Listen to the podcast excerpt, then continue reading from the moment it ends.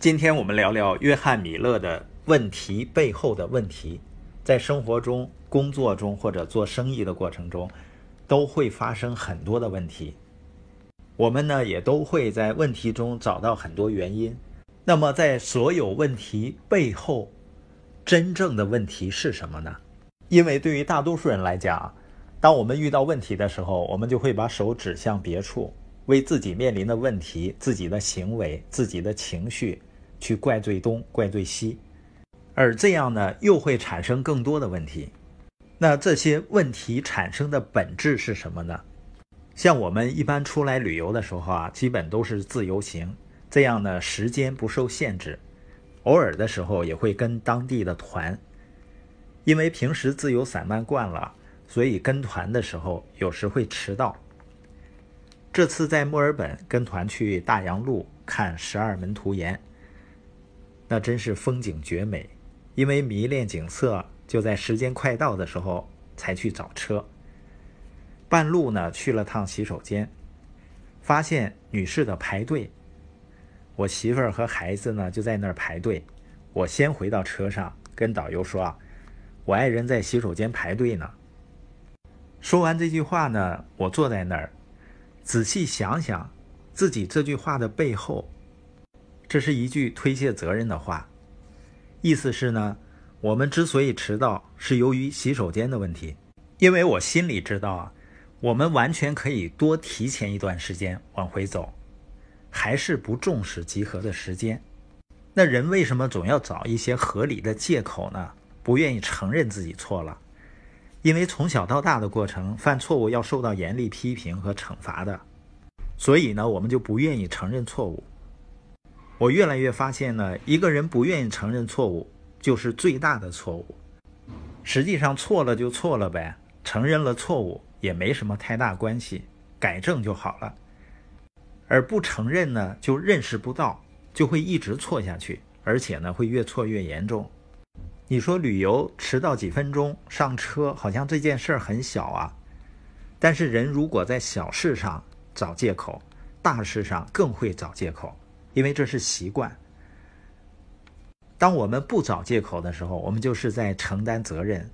一个人只有承担了，才能真正成长。在我们是小孩子的时候，我们不愿意认错，会直接说“不是我的错，都是他的事儿，不是我的问题”。而随着年龄的增长呢，我们找借口就更高明一些了，会说呢：“我以为直接上洗手间，再回来不会迟到。”没想到洗手间那么多人还得排队，你发现这么表达呢，自己都觉得好像合情合理。实际上，真正承担责任的表达就是说对不起，我们迟到了。当然呢，随着很多人学习了哦，不能抱怨，不能找借口，他会以更加巧妙的方式推卸责任，就是开始找问题的原因，是不是领导人的方法不对呀？别人发展的好，是不是因为他们不择手段啊？我的市场在全国，所以需要照顾市场，没顾上个人奖衔。借口啊，可以是五花八门，就像中国的饮食文化一样绚烂多彩。但是，所有的自我设限和借口，本质上都是拒绝承担个人责任。而作为团队领导人或者是孩子的父母，最常犯的。最大的错误就是拒绝承担个人责任。一个真正的领导者，他会对事情的结果负起责任。有的时候看报道啊，外国沉船了或者发生什么事故，主管部门负责人会下台。这个呢很容易理解，就是要为事情的结果负责。我也曾经看过一个照片啊，就是日本的皇太子跟太子妃，还有他们的小女儿。后面呢还有个保姆，这三个大人呢两手都是空空的，小女孩呢手里拎着，肩上呢背着包，因为这是她自己的，所以呢她自己要拿。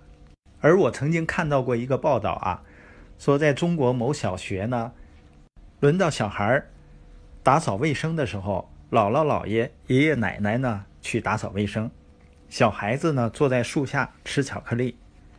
你想这样的孩子，他长大了会负起责任吗？其实小孩子啊，我们发现他们是愿意做一些力所能及的事情的，因为小孩子也有证明自己的需要，结果呢被剥夺了，说你只需要好好学习就行，培养了他事事依赖的习惯。这就是为什么很多孩子长大后觉得父母为他做的事情都是应该的，就是没有培养他去承担责任的习惯。我有一个伙伴呢，他有一个朋友，据说是知名院校毕业的，在京东工作，一年也有二三十万的收入，但他经常抱怨父母没能力给他买房子。后来找了女朋友呢，因为没房子要还。所以他逼着父母高息贷款给他付首付买房，这种人想想是不是觉得非常可怕？我们今天播音的重点呢是，所有问题背后真正的问题是，人们拒绝承担个人责任。